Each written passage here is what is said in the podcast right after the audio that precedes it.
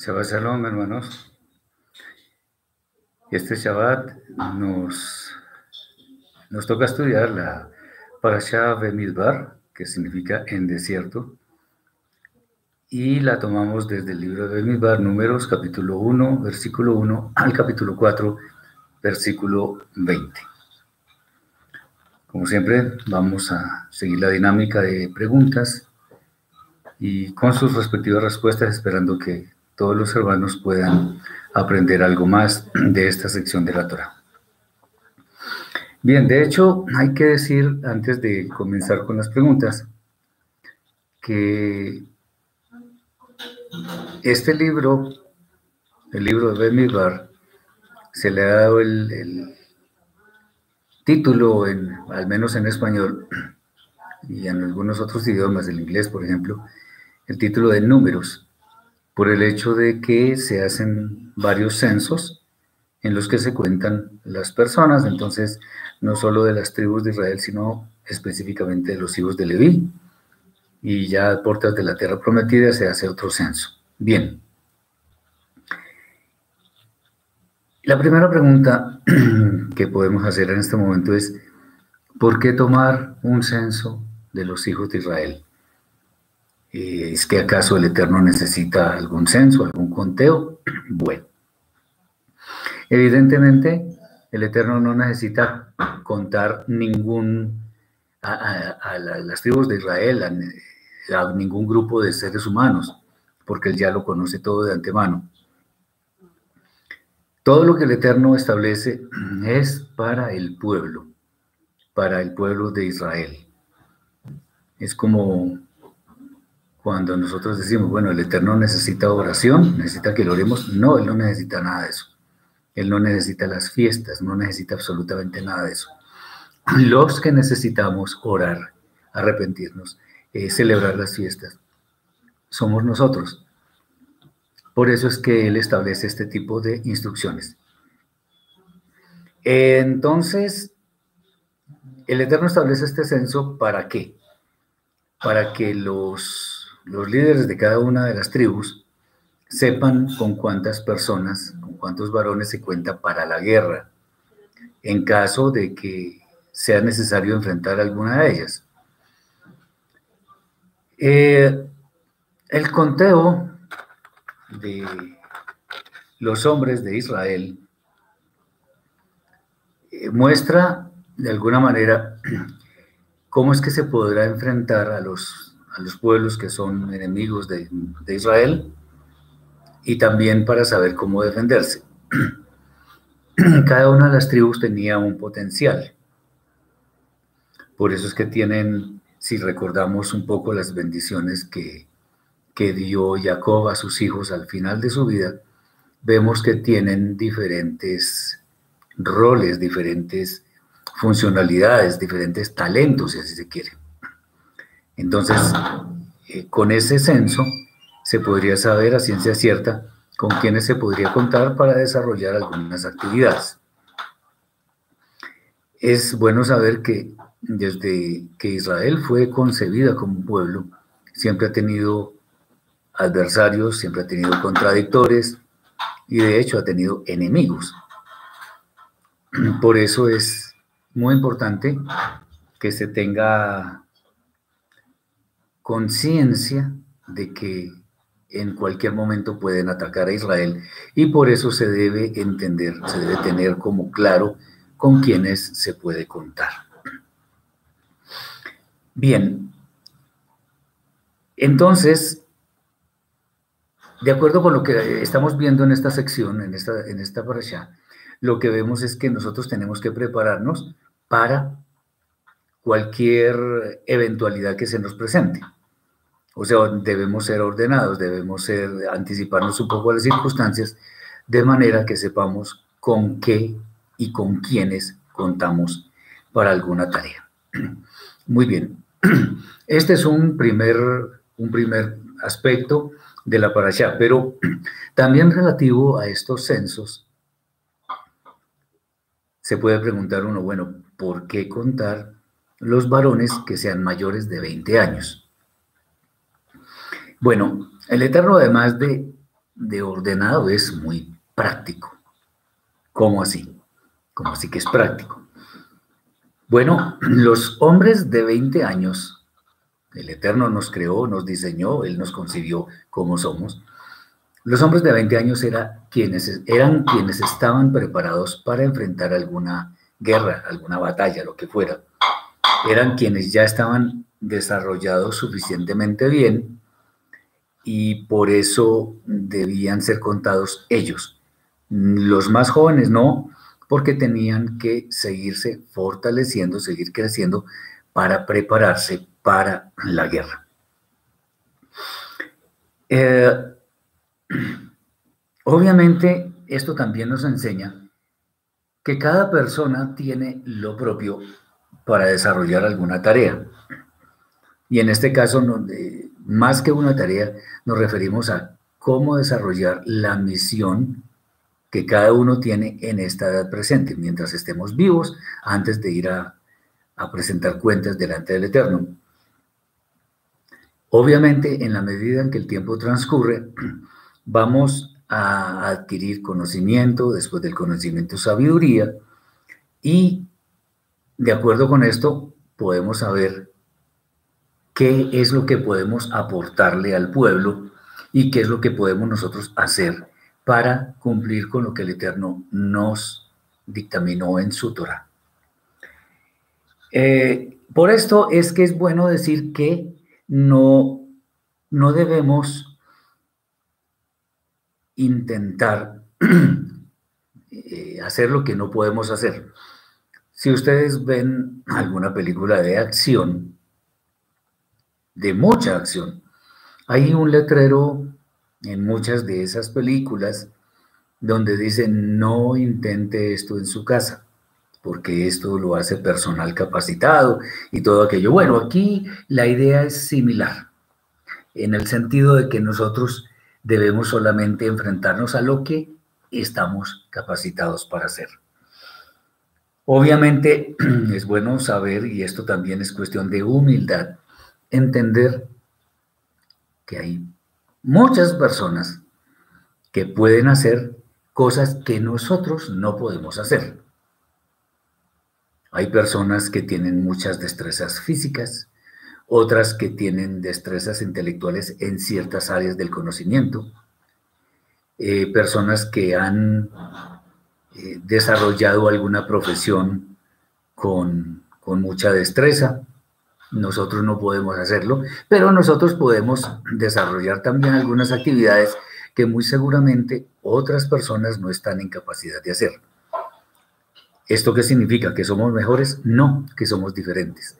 Todos somos importantes y todos podemos desarrollar alguna tarea en una forma adecuada, de tal manera que respondamos a las expectativas que tiene el Eterno de nuestra vida. Si Él nos dio algún talento, lo podemos desarrollar. No solo podemos, debemos desarrollarlo. Muy bien. Eh, entonces somos diferentes. No es que, sí, hay personas que son mejores que nosotros para otras cosas. Bien, eso está bien. Y nosotros somos mejores para ciertas, ciertas actividades. Eso está bien. No somos mejores como seres humanos, somos diferentes. Bien. Ahora hay otro tema relacionado con, este, con esta misma pregunta en cuanto a la edad de los varones de 20 años. Si el Eterno está diciendo que los varones de 20 años, mayores de, de 20 años en adelante, son los que pueden ir a la guerra, es porque claramente nos está mostrando que esta es la edad en la cual los varones ya están desarrollados. En otras palabras, esta es la mayoría de edad que nos muestra la escritura, la Torah específicamente. Entonces, una persona, un, un varón de 20 años en adelante, puede, o mejor, está capacitado para desarrollar eh, ciertas tareas que son de, adultos. Ahora, eh, ¿Por qué las mujeres no están allí? Bueno, porque el hombre es el que ha sido designado como cabeza de la familia, es el hombre el que busca el sustento, es el hombre el que va a la guerra, en fin. La mujer tiene otras labores que son no menos importantes. Entonces, ese es el tema. Vienen más preguntas, porque como todo está relacionado con este primer censo, entonces, eh, vemos que la enumeración de las tribus se narra con el mismo nivel de detalle. ¿Para qué? No es suficiente dar solamente los datos que son diferentes entre las tribus, ¿por qué mencionar lo mismo? Y se contaron los hijos de tal, y los hijos de tal eran tales y tales y tales, y, y, el, y el total fue tanto. Bueno, ¿para qué? Como lo hemos mencionado en anteriores, en anteriores exposiciones, para el Eterno todos somos importantes. Todas las tribus ante el Santo de los Santos tienen el mismo valor. No es más importante Yehudá que Asher, no es más importante Yosef que Isashar, y así sucesivamente. Todas son importantes todas tienen potencial diferente. Por ejemplo, la capacidad de navegantes que tenían los hijos de Zebulun no la tenían los hijos de Asher. La capacidad para dirigir, para reinar, estaban los hijos de Yehudá. Los hijos de Binyamin no lo podían hacer. Pero Yehudá no estaba capacitada para otras cosas, como si lo estaban Asher, Gad, etcétera, etcétera. Y así podemos seguir enumerando muchas características de cada tribu. Entonces, las tribus son un cuerpo y todos se complementan, todos los miembros de ese cuerpo que es Israel. En realidad, esto es, digamos, una miniatura que se puede hacer extensiva a todos los seres humanos. Para el Eterno no hay un alma más importante que otra. Entonces, Él nos mira como iguales. Y ese es el tema. Eh, entonces, respondiendo un poco, ¿por qué las repeticiones que cada tribu se le da el mismo detalle que las demás? Bueno, pues porque cada una de las personas que conforman cada una de las tribus y en general cada uno de los seres humanos es alguien especial, muy especial de hecho, con defectos y cualidades, pero es muy especial. Eh, es bueno decir entonces con respecto a que haya aparentes repeticiones, que el Eterno no muestra, no, no, no nos enseña con palabras que sean ociosas o palabras que sobren. No, todo está en su lugar. Todo, toda palabra, toda expresión, toda sentencia, todo mandamiento está en el sitio que le corresponde. Es posible que uno diga, bueno, quizá, o en forma solo aparente, hay algunas repeticiones que pudieran ser obviadas, pero en realidad cada una de ellas nos revela alguna cosa que es especial.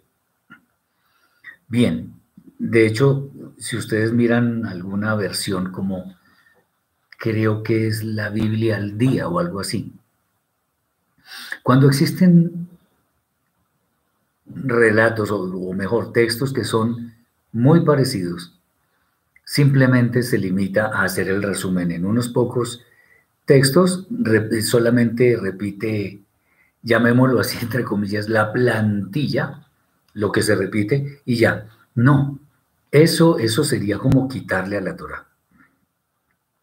Porque entonces, si por ejemplo nosotros vemos, bueno, y la tribu de Judá tal y tal y tal cosa, la tribu de Reuben tal y tal y tal cosa, y por ejemplo no aparece Gad, la tribu de Asher tal y tal cosa, entonces alguien dirá, ¿y por qué Gad no está?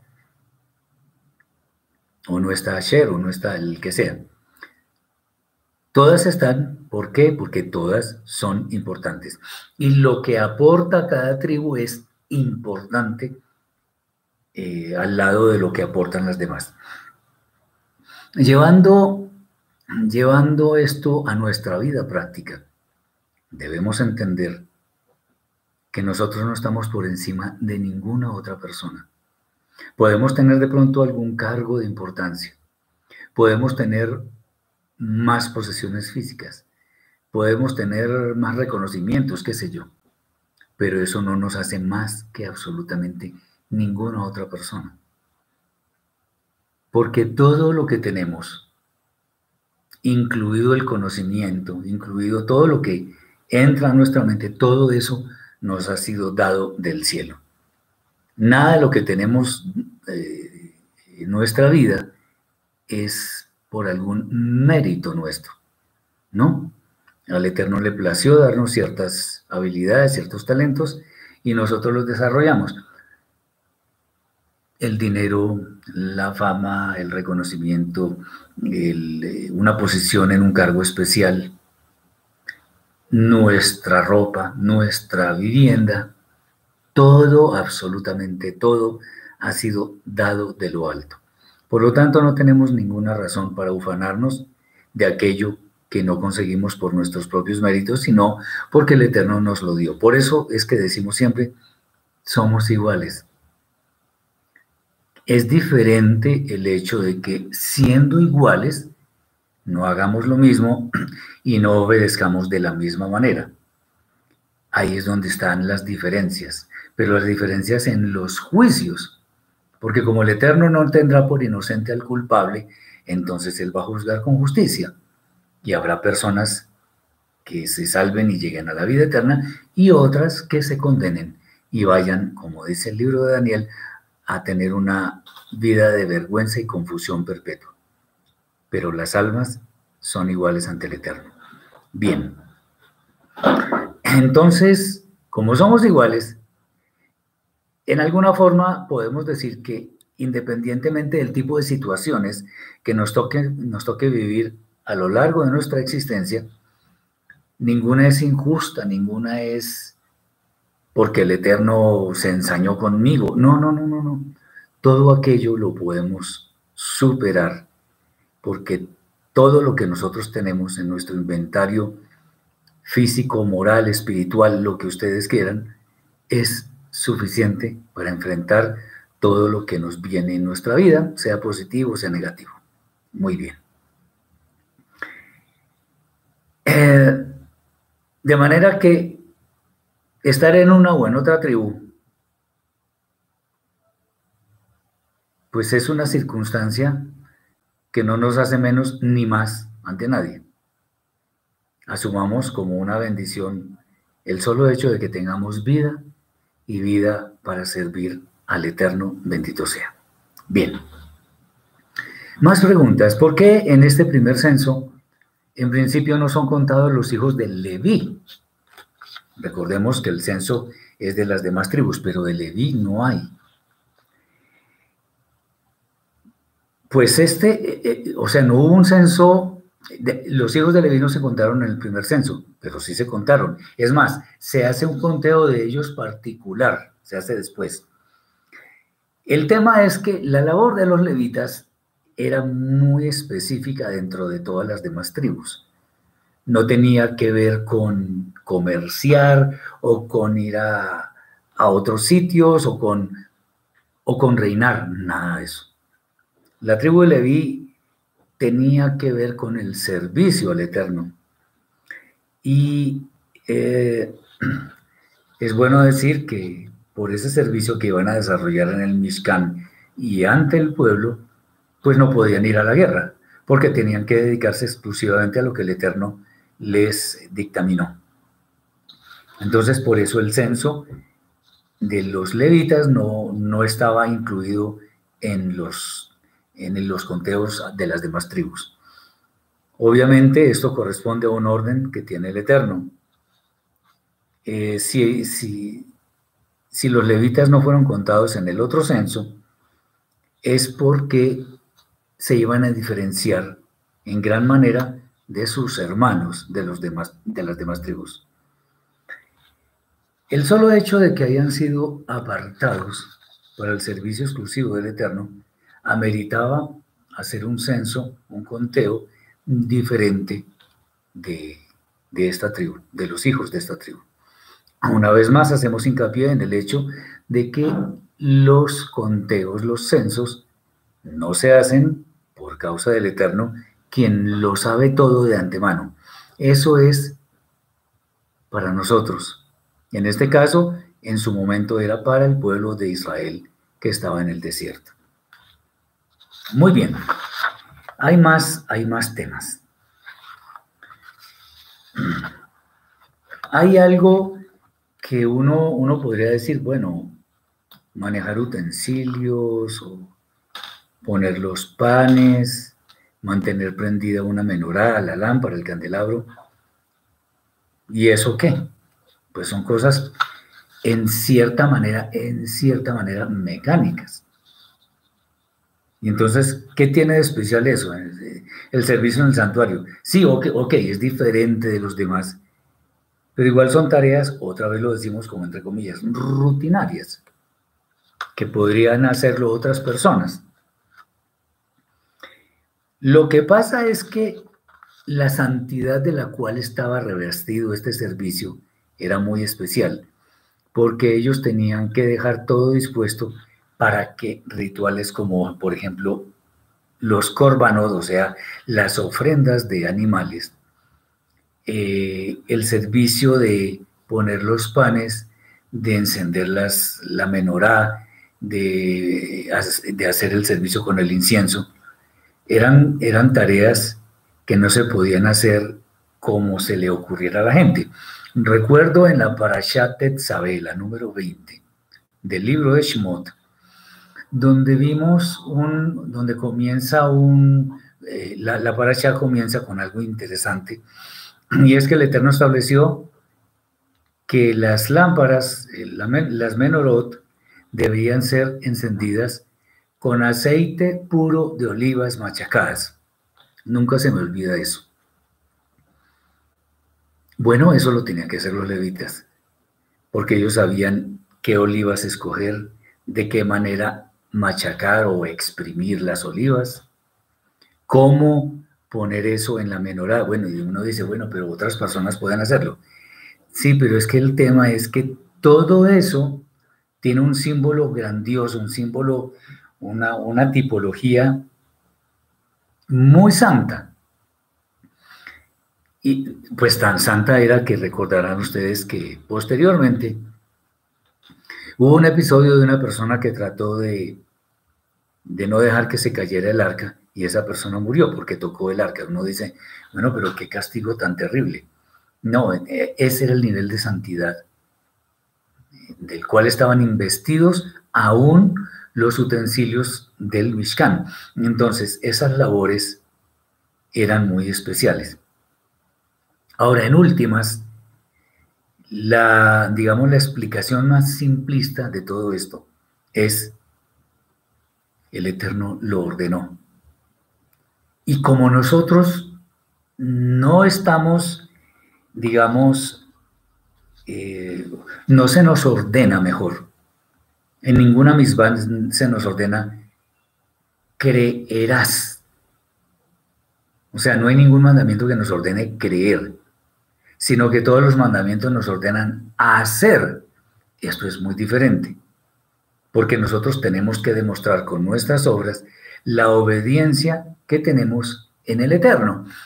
Creer, podemos creer en cualquier cosa.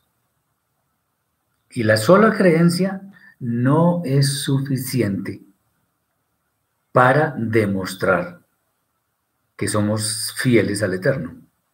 Por eso es que, por ejemplo, el famoso concepto de fe que muchos manejan es, es incorrecto, porque, o, el concepto de fe que el Eterno demanda mejor, porque fe, cuando hablamos del famoso texto de la carta a los Hebreos, capítulo 11, versículo 1, es pues la fe, la certeza de lo que se espera, la convicción de lo que no se ve.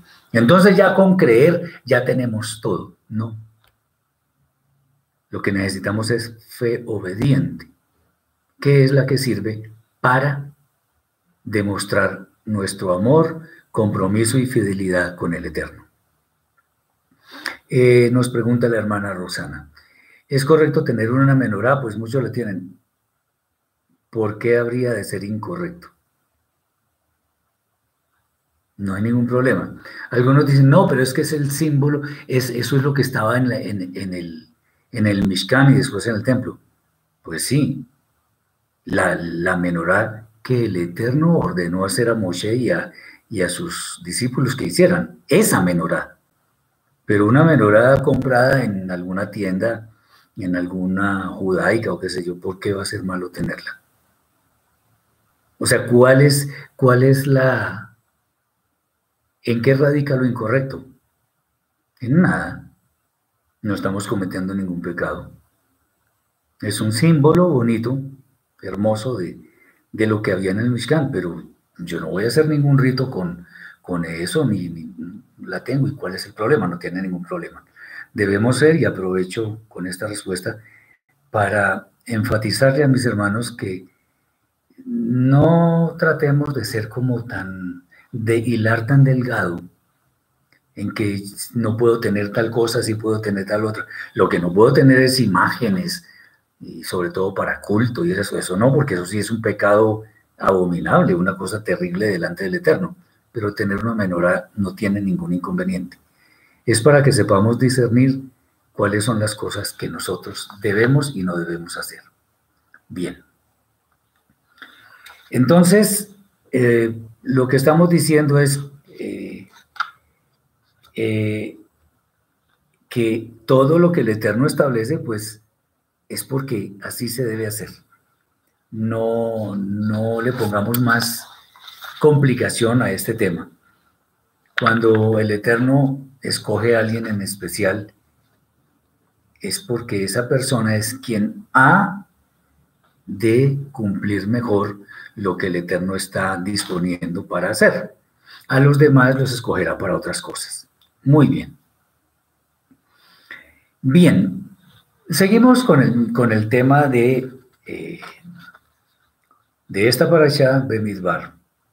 A propósito, no, la palabra Bemidbar no significa en el desierto, significa en desierto o en un desierto.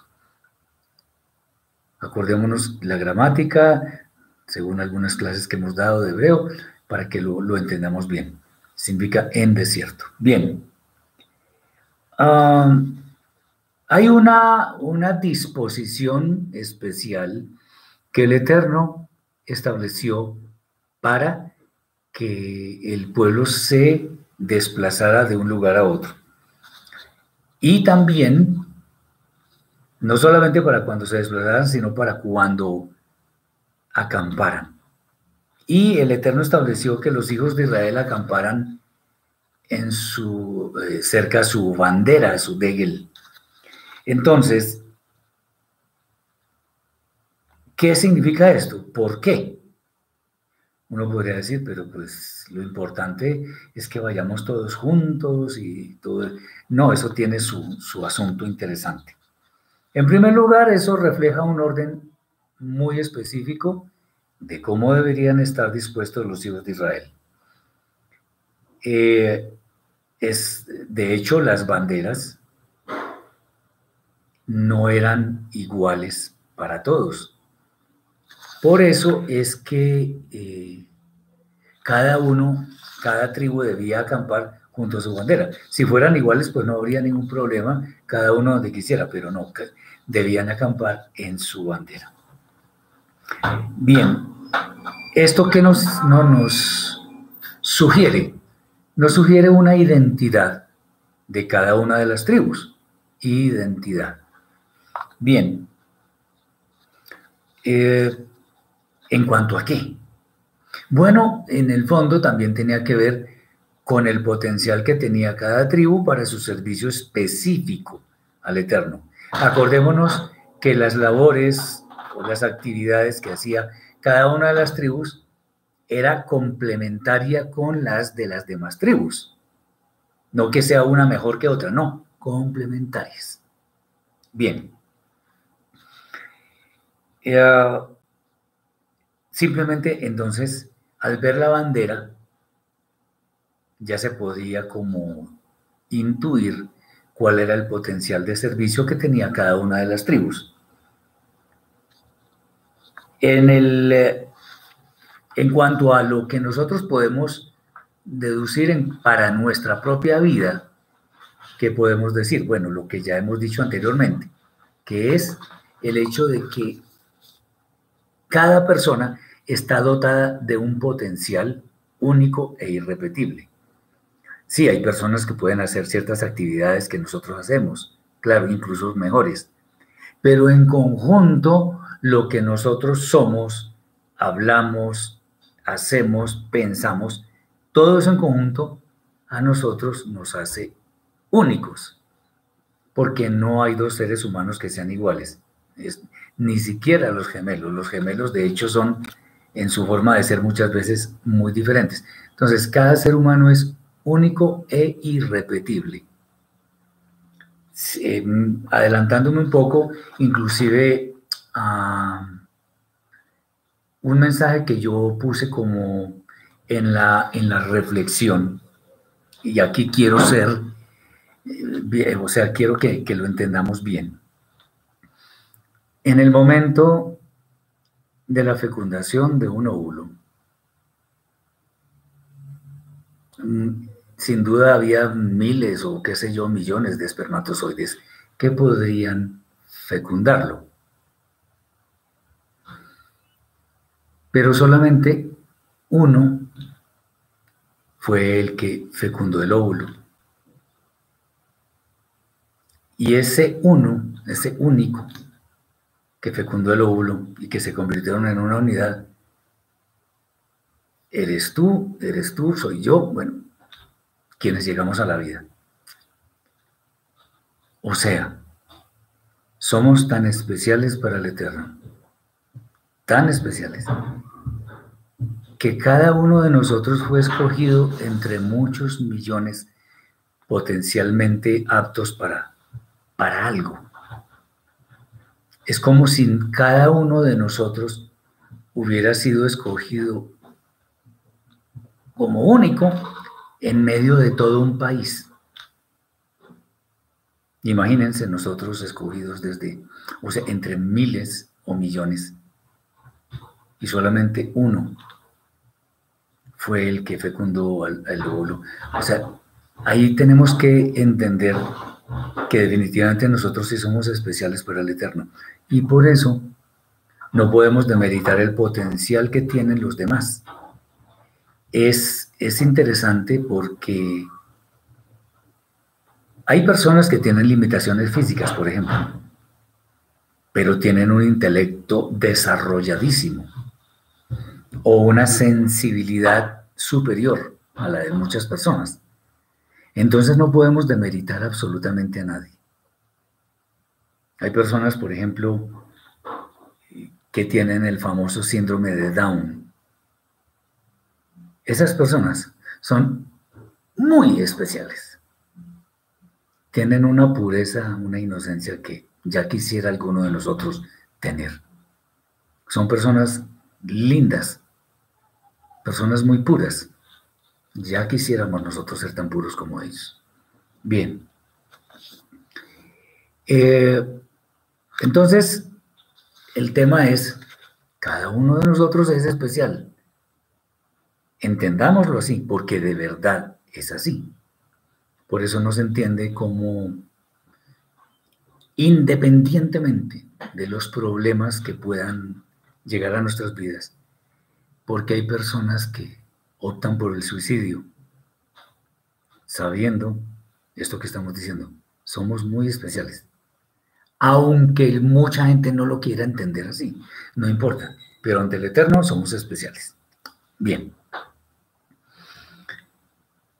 Eh, otro, otro tema que está muy ligado a esto que estamos comentando es el orden en que debían marchar las tribus. Ya vimos que cada una debía acampar, cada tribu debía acampar junto a su bandera, Pero ahora también hay un orden para marchar. Recordemos incluso que los levitas iban en la mitad, en el centro. Bueno, hay un orden, pero eso no significa que es que para el Eterno sea prioritario cuidar a Yehudá que a Efraín o a Gad o a Asher o al que sea. No, no es que sean prioritarias. Más bien, el orden en que las tribus marchaban es, nos muestra, digamos, cómo podrían hacer frente los israelitas ante los pueblos enemigos. Porque ya sabemos que fueron atacados varias veces. Y otra vez volvemos a decir lo mismo, el Eterno tiene un plan diferente para cada hijo de Israel. De hecho, es bueno entender las palabras que dijo el profeta Bilam, al que llaman en algunas Biblias Balaam, un profeta entre los gentiles, pero es una de las personas que ha dicho las palabras más sublimes respecto de nuestro pueblo. Él dijo algo así, vamos a mirarlo, eso está en el libro de Bemidbar, eso está después, pero vamos a, a leer algo de lo que está escrito allí. Dice, por ejemplo,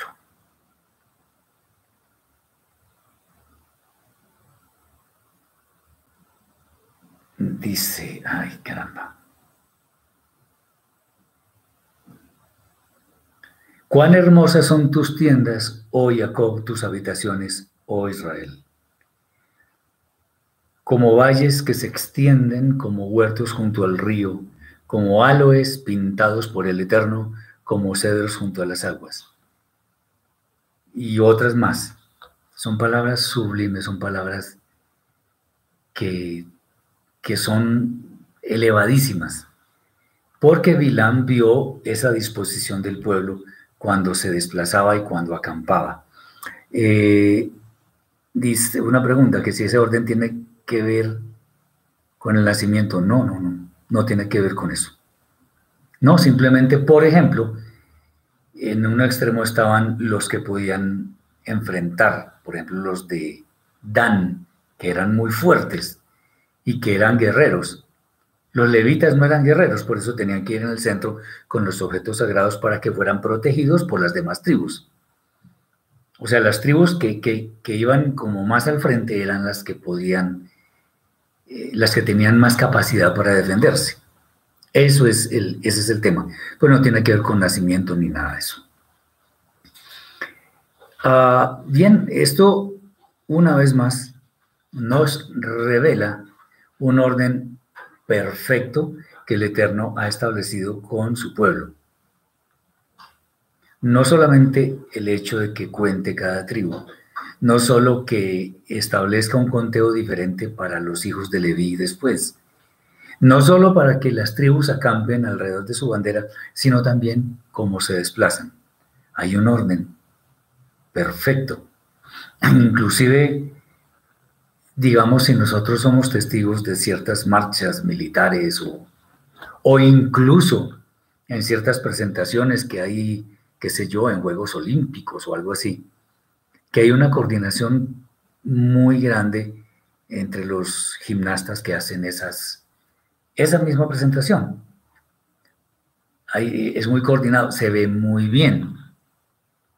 Bueno, esto era muy sublime porque además estaba mostrando la disposición del pueblo del Eterno para dirigirse al lugar de las delicias que era la tierra prometida.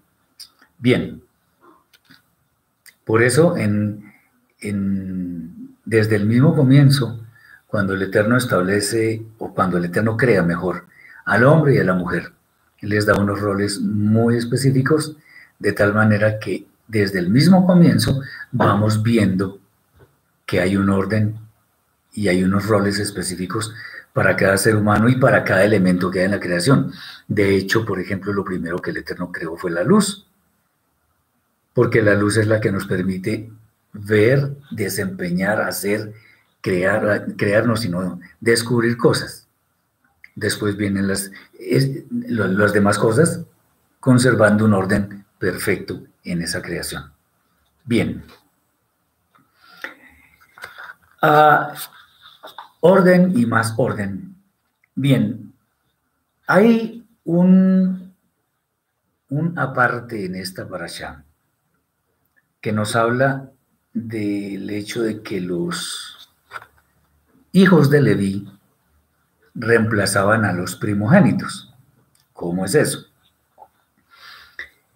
Eh, en primer lugar, es bueno saber que la tribu de los Kohanim, de los sacerdotes, era la tribu de Leví.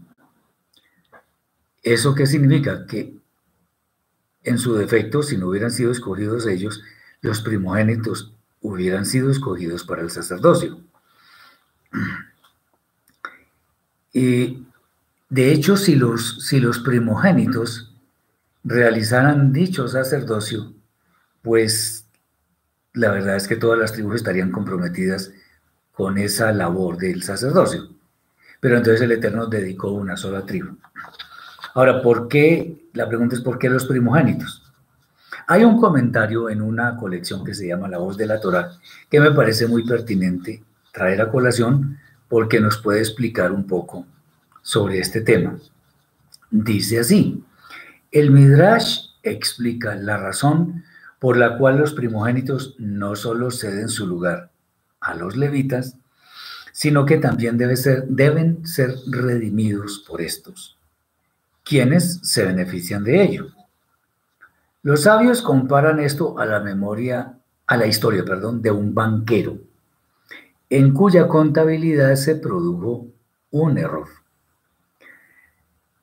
El rey, al enterarse de ello, dio orden a su intendente de relevar al banquero de sus funciones y de reemplazarle por otro.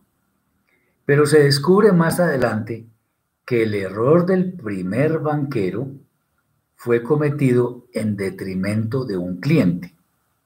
Ahora bien, ¿a quién corresponde pagar?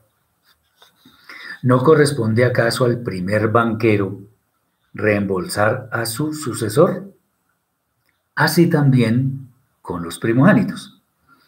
Indignos de continuar con su servicio, acordémonos del famoso pecado del Het Aegel, del becerro de oro, cuando hubo una matanza grande y los hijos de Leví se pusieron del lado del Eterno.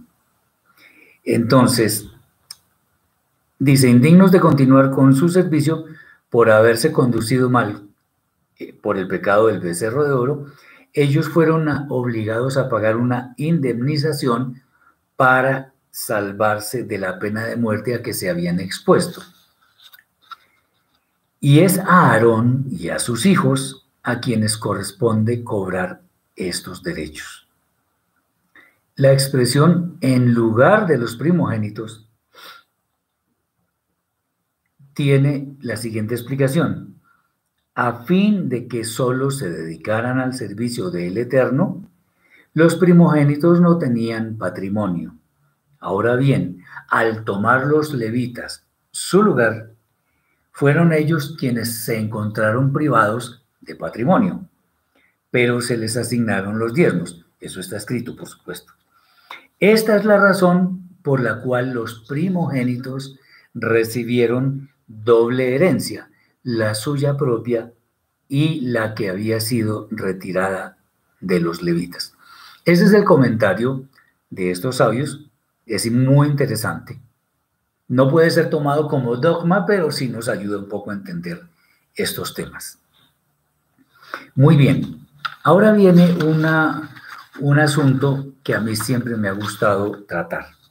Esta expresión que dice, por sus familias según la casa de sus padres. ¿Cómo es ese asunto?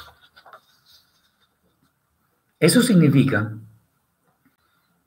que las familias serían contadas según los hombres que hubiera en ellas, porque son los jefes de familia. La descendencia que ha, de ser contada según la, la casa de los varones quienes son los responsables de sustentar cada hogar, no solo en, el aspecto material, sino muy especialmente en el espiritual. Bien. De hecho, es bueno decir que esta expresión sucede en varios, en varios, en varios sitios de la parasha. Eh, como dice, según las casas de sus padres, nos podemos dar cuenta de la gran importancia del testimonio de vida que deben tener los padres hacia sus hijos. Porque los hijos en últimas van a ser el reflejo de lo que son los padres.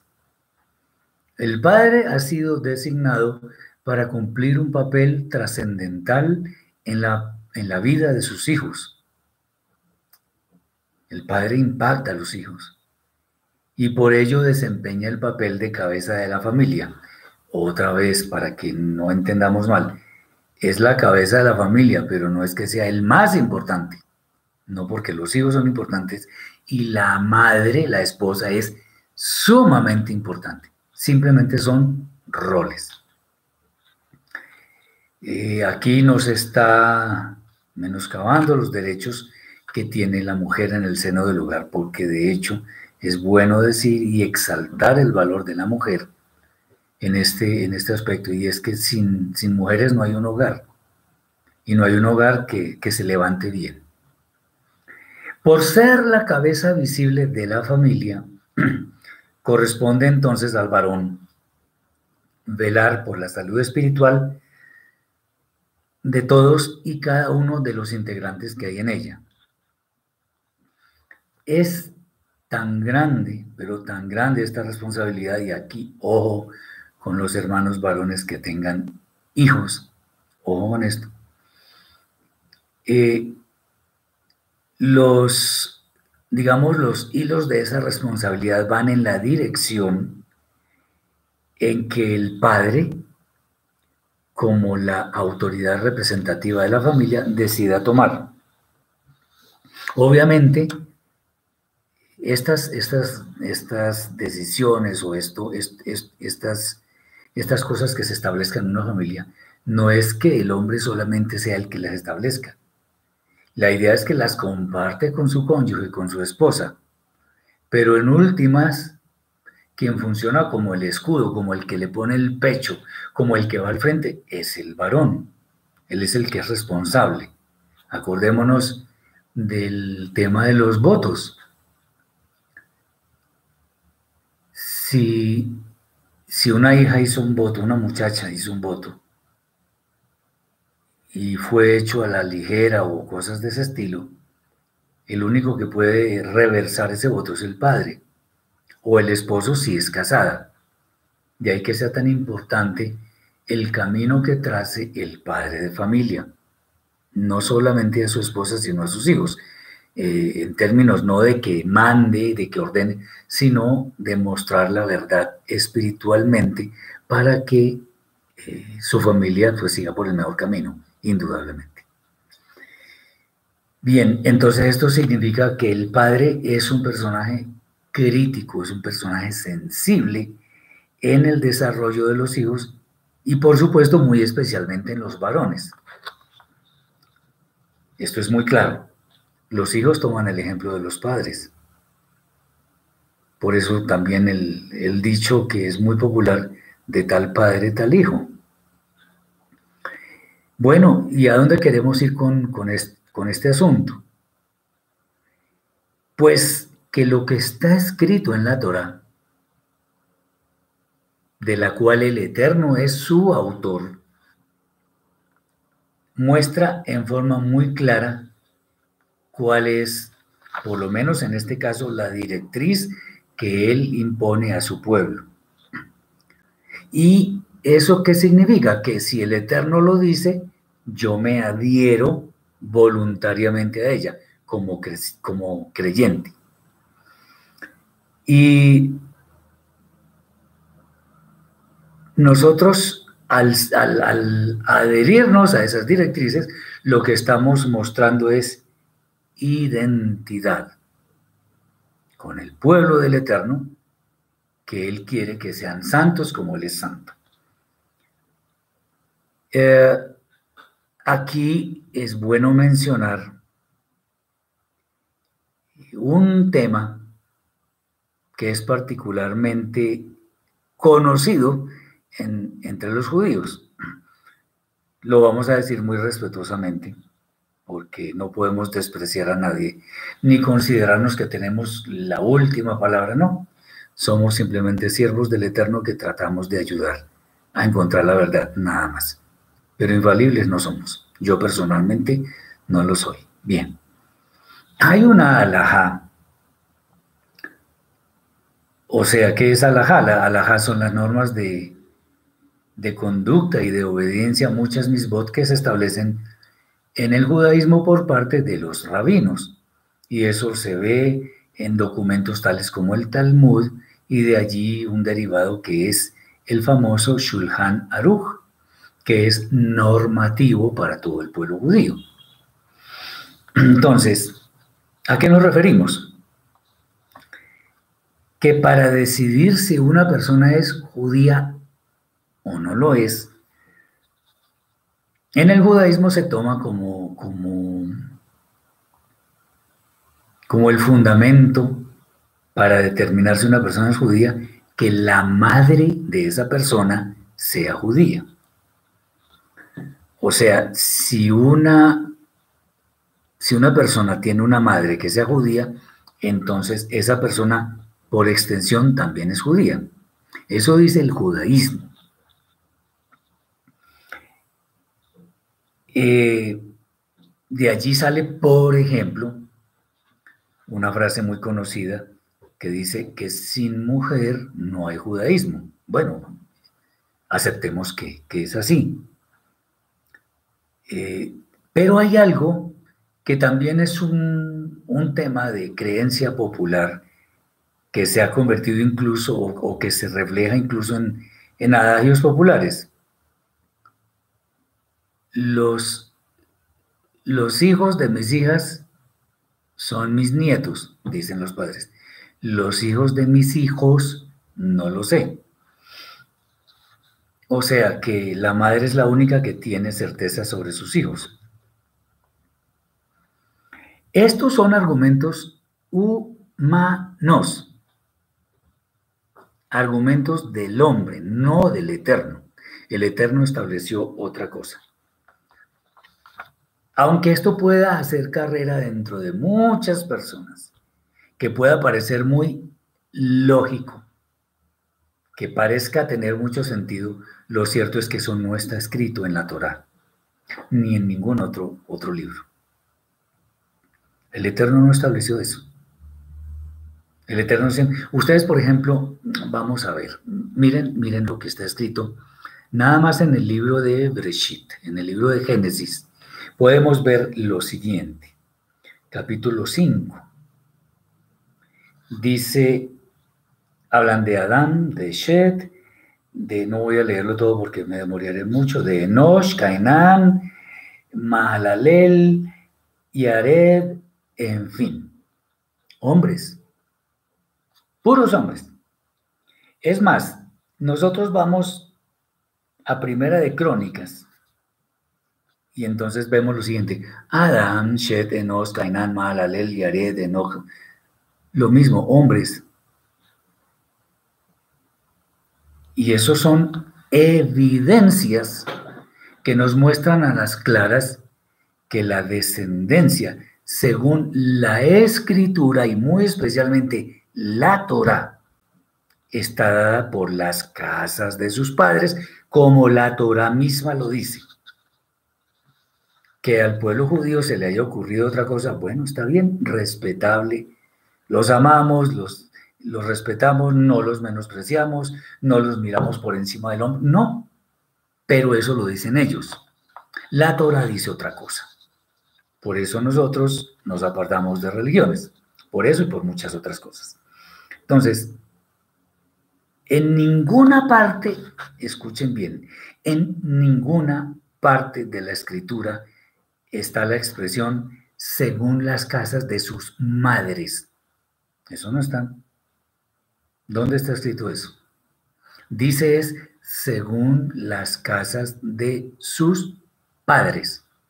Eso sí está escrito, porque lo estableció el Eterno. Y si lo estableció el Eterno es perfecto. Perfecto porque lo dice Él, no nosotros. Es las genealogías que aparecen en Breshit, que aparecen en, en, en Dibrei eh, eh, Aleph, o sea, Crónicas 1, o en Matitiajo, o en Lucas, en Gilel, todas son demarcadas por los hombres. Y es que, y es que eso, eso significa que el hombre es más importante que la mujer. No, mil veces no, pero es lo que está escrito. Entonces, eh, obviamente, digamos, hay excepciones donde uno puede ver, por ejemplo, que Ruth está por ahí, que está eh, la mujer que guardó a los dos espías que iban para Jericó, para Jericó, Tamar, bueno, y, algunas otras mujeres muy virtuosas, muy, muy importantes, pero la genealogía es de los hombres. La Torah dice según las casas de sus padres. Eh, y podemos seguir mirando este tema y vemos que en ninguna parte está escrito cosa diferente a esto que estamos mencionando. De hecho, es interesante. Esto es un orden, más no una prioridad. Es interesante ver que en la misma escritura, el que fue creado primero fue el hombre. Y la mujer fue creada de un costado de él. ¿Es inferior la mujer? No, esa fue la forma como el Eterno determinó crear a la mujer, pero no porque sea menor ni mayor, no, es igual, pero diferente, igual como alma, pero diferente como persona, como ser humano. Ese es el tema. Y en las genealogías vemos que son por según las casas de sus padres. Y los censos ni siquiera cuentan a las mujeres sino a los varones. ¿Por qué? Porque ellos son los que van a la guerra, ellos son los que hacen el servicio en el templo o en el Mishkan, ellos son los que consiguen el sustento. ¿Estamos viendo? No porque la mujer no sea importante, al contrario, es tan importante que hay que cuidarla. Ese es el tema. Bien. Entonces, al ser el hombre el que, el que fue puesto en el jardín de Edén a cuidarlo y a trabajarlo, pues es él quien debe responder por eso, por el cuidado del jardín. Eso es, eso es interesante. Entonces,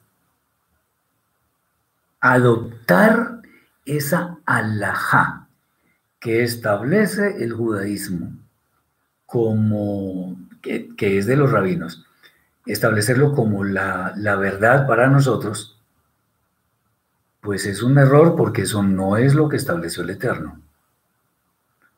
Eh, aquí no estamos, otra vez, y me gusta ser reiterativo en esto, para que no se piense cosa diferente, no estamos menospreciando, no estamos minimizando, pero hay que poner las cosas en su respectivo lugar. Nuestra fuente primaria de autoridad es la Torah y a ella nos debemos. Por lo tanto, debemos es obedecer la Torah. Eso es lo que debemos hacer. Eh, la Torah nos, nos dice las instrucciones básicas para nuestra vida. Listo, eso es lo que tenemos que hacer. Eh, si la Torah establece con mucha claridad cosas como esta, según las casas de sus padres, Creámoslo, simplemente, porque el Eterno lo dice. Entonces, el, hombre, como la autoridad representativa de la familia, es quien debe cumplir con sus responsabilidades, porque la mujer no es la llamada a hacer eso. Y si nosotros entendemos esto, debemos tener claro que las genealogías y lo que se debe hacer para sostener al pueblo es según las casas de los padres, no otra cosa diferente, porque el Eterno no estableció ese orden. Bien, espero que este punto sea muy bien entendido porque es de gran importancia para nosotros. Ahora, hay algo interesantísimo en el conteo que se hizo de los hijos de Leví, de la tribu de Leví. Aquí hay una diferencia. ¿Por qué aquí los levitas sirven desde los 30 años y no desde los 20 como los que van a la guerra, que ya están desarrollados y que esa es la mayoría de... Ah, bueno, me faltó decir eso también. También se establece dentro del judaísmo un ritual llamado el Bat o Bar Mitzvah, donde se le concede la mayoría de edad a un niño de 13 años o a una niña de 12. Y soy bien incisivo en esto. Niños. A los 12 o 13 años una persona no está desarrollada suficientemente. No. Algunos argumentan que Yeshua, nuestro santo maestro, cuando estaba en la sinagoga aprendiendo de los sabios que se le había extraviado a sus padres, estaba haciendo el Bar Mitzvah, en donde está escrito eso. Y estaba ya aprendiendo, simplemente. Pero el Bar Mitzvah lo que hace es establecer que los niños a los 13 años y las niñas a los 12 ya son mayores de edad ya se pueden, ya pueden tener criterio para cumplir la Torah y todo aquello. Pero es como raro porque la Torah dice que desde los 20. A los 20 ya están desarrollados, a los 12 no. 12 o 13 no están desarrollados. Salvo unas rarísimas excepciones, especialmente en las niñas, no en los niños. Tengamos esto muy en cuenta. Vuelvo y digo aquí, la idea no es mostrarnos de pronto más sabios que los judíos. No, no, no, no. Pero como los judíos son seres humanos, se pueden equivocar. No son infalibles, como nosotros tampoco lo somos. Pero si el Eterno nos da la oportunidad de encontrar cosas que podamos poner al servicio de nuestros hermanos, lo vamos a hacer cada vez que podamos. Con el respeto debido, por supuesto. Bien. Entonces, ¿por qué a los 30 años los levitas? Eh, en cierta forma es sencilla, eh, sencillo encontrar la explicación. Porque si a los 20 años ya está preparado para cuestiones ya de físicas, labores, etc. Para la labor espiritual hay que prepararse mucho más.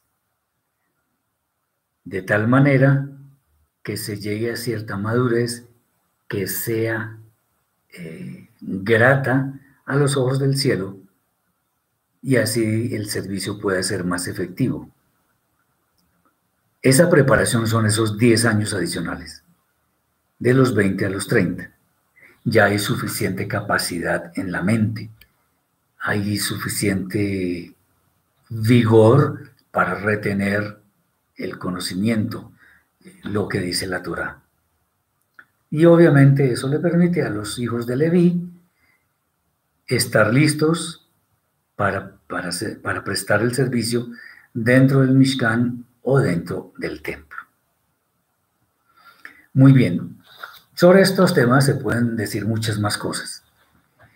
hay algo que en algún momento, me gustaría comentarlo ahora,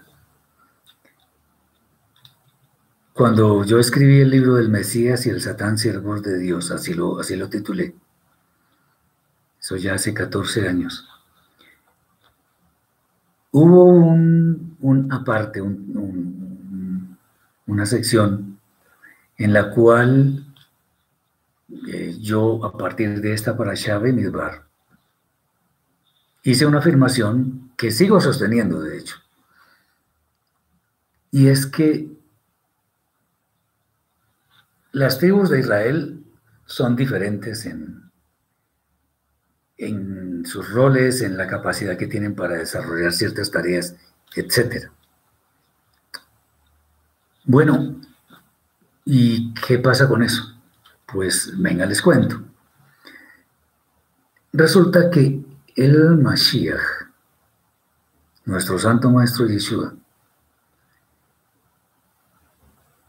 Sabemos que es nuestro Goel, nuestro redentor, nuestro pariente cercano, que es, por ser el redentor, es quien tiene la capacidad de pagar la deuda que nosotros no podemos pagar. Ya lo hemos dicho, esa deuda son nuestros pecados intencionales, que solamente podían ser expiados con la sangre, con la obra expiatoria de Yeshua. Ahora nosotros redimidos. Pero ¿qué es el redentor? Como lo hemos dicho tantas veces. El redentor es el pariente cercano que tiene los fondos suficientes para pagar la deuda de un pariente que la adquirió y que él mismo no lo puede pagar. ¿Y qué pasa con esto? Bueno, que el Mesías, Yeshua, es pariente cercano de Yehuda, porque nació en la tribu de Yehuda. Podemos decir que es, hijo de Leví, porque Miriam, su madre, era hija, o sea, descendiente de la tribu de Leví. Es pariente cercano de los gentiles, por la línea de Ruth, que era moabita, y por la línea de Naama, la madre de Rehabán, o sea, Roboam, que era amonita. La pregunta es, si Yeshua, nuestro Santo Maestro, es descendiente en una línea doble por los, de los gentiles, ¿por qué por una o por dos líneas también solamente del pueblo de Israel? Y yo encontré algo interesantísimo. Y es que, de acuerdo con esto que hemos visto, que cada, cada tribu tenía su bandera y cada tribu representaba un potencial para desarrollar ciertas labores. Y eso lo hemos dicho en otras parashot. Por ejemplo, en la parashá Vayihi, que es la última del libro de Breshit, cuando Jacob bendice a sus hijos. Entonces les da, les da una bendición de acuerdo con su potencial. ¿Y qué pasa con esto? Bueno, recordemos que Rubén eh, mancilló el lecho de su padre Jacob. Shimón, Leví fueron muy violentos al, matar a todos los, los hombres de un pueblo de Shechem por la violación a su hermana Dina. Sabemos, por ejemplo, que Zebulun eran navegantes, como lo hemos dicho, Asher tenía otro potencial, Gad, Dan, etc. Para ser pariente cercano, debe conocernos debe identificarse con cada uno de nosotros, especialmente en qué? En las debilidades. Ya voy a decir por qué. ¿Cómo así? bueno, Yeshua, nuestro Santo Maestro, no pecó, pero podía pagar la deuda de los gentiles podía pagar la deuda de Yehudá. ¿Cómo así que de Yehudá, de Isahar, de Zebulón, de Shimón, de Levi, podía pagar la deuda de todos? Vamos a ver si esto es cierto. Y esto lo podemos ver en la escritura. Eh, en el libro de Yeshayahu, Isaías, capítulo, el famoso capítulo 53, donde dice, Él mismo cargó con nuestras enfermedades y nuestros dolores, y nosotros lo consideramos como herido, azotado y humillado por el Pero él traspasado por nuestras, pero él fue traspasado por nuestras transgresiones, molido por nuestros pecados. El precio de nuestra paz cayó sobre él y por su herida fuimos sanados. ¿y qué? ¿Este señor de qué está hablando? Bueno, espero que entendamos lo que voy a decir. Yeshua no pecó. Y voy a leer un último versículo para explicar bien lo que quiero concluir. Dice así, en la carta a los Hebreos, capítulo 4, versículo 15. Dice, porque no tenemos un sumo sacerdote, o sea, Yeshua, que no pueda compadecerse de nuestras debilidades, sino uno que ha sido tentado en todo según nuestra semejanza, pero sin pecado. Aquí ya vamos viendo algo interesante. ¿Qué? Bueno, que Yeshua resistió las tentaciones que le hubieran podido sobrevenir a Yehudá, porque él venía de la tribu de Yehudá. O sea, conoce bien su genética. Como él no pecó, conocía las debilidades de Yehudá. Pero si él es el Mesías, es el redentor de todos, porque es pariente cercano de todos, entonces conoce las debilidades de Asher, de Reubén, de Efraín, de, de, de, de, Zebulún, de Gad, de Dan, Neftalí, Isahar, conoce las debilidades de todos. ¿Por qué? Porque las vivió y porque entendía que era ser hijo de Neftalí, de Zebulún, de Asher, de Shimón, de Leví, de Rubén y de todos. ¿Y eso qué significa? Que de alguna forma estamos viendo algo que puede ser, aunque no esté escrito, puede ser una verdad. Y es que Yeshua no solamente desciende de Judá, sino de las doce tribus de Israel. Eso es interesante. Desciende de todas, por lo tanto es pariente cercano de todos. Ya vimos que desciende de, de Moab y de Amón. Eran hermanos.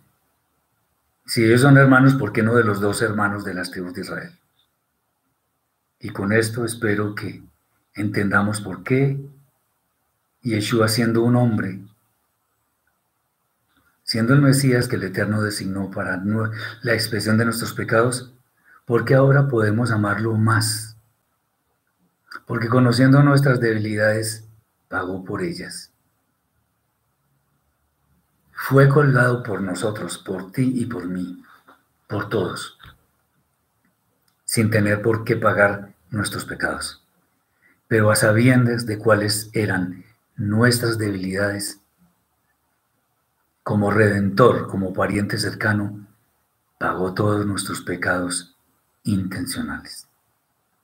Espero que esto les haya podido servir de alguna forma y que el Eterno les aumente mucho el entendimiento, para que el entendimiento se convierta en verdadero conocimiento y el conocimiento se transforme en sabiduría para cumplir con fe obediente los mandatos del eterno nuestro Elohim, a él toda honra y toda gloria.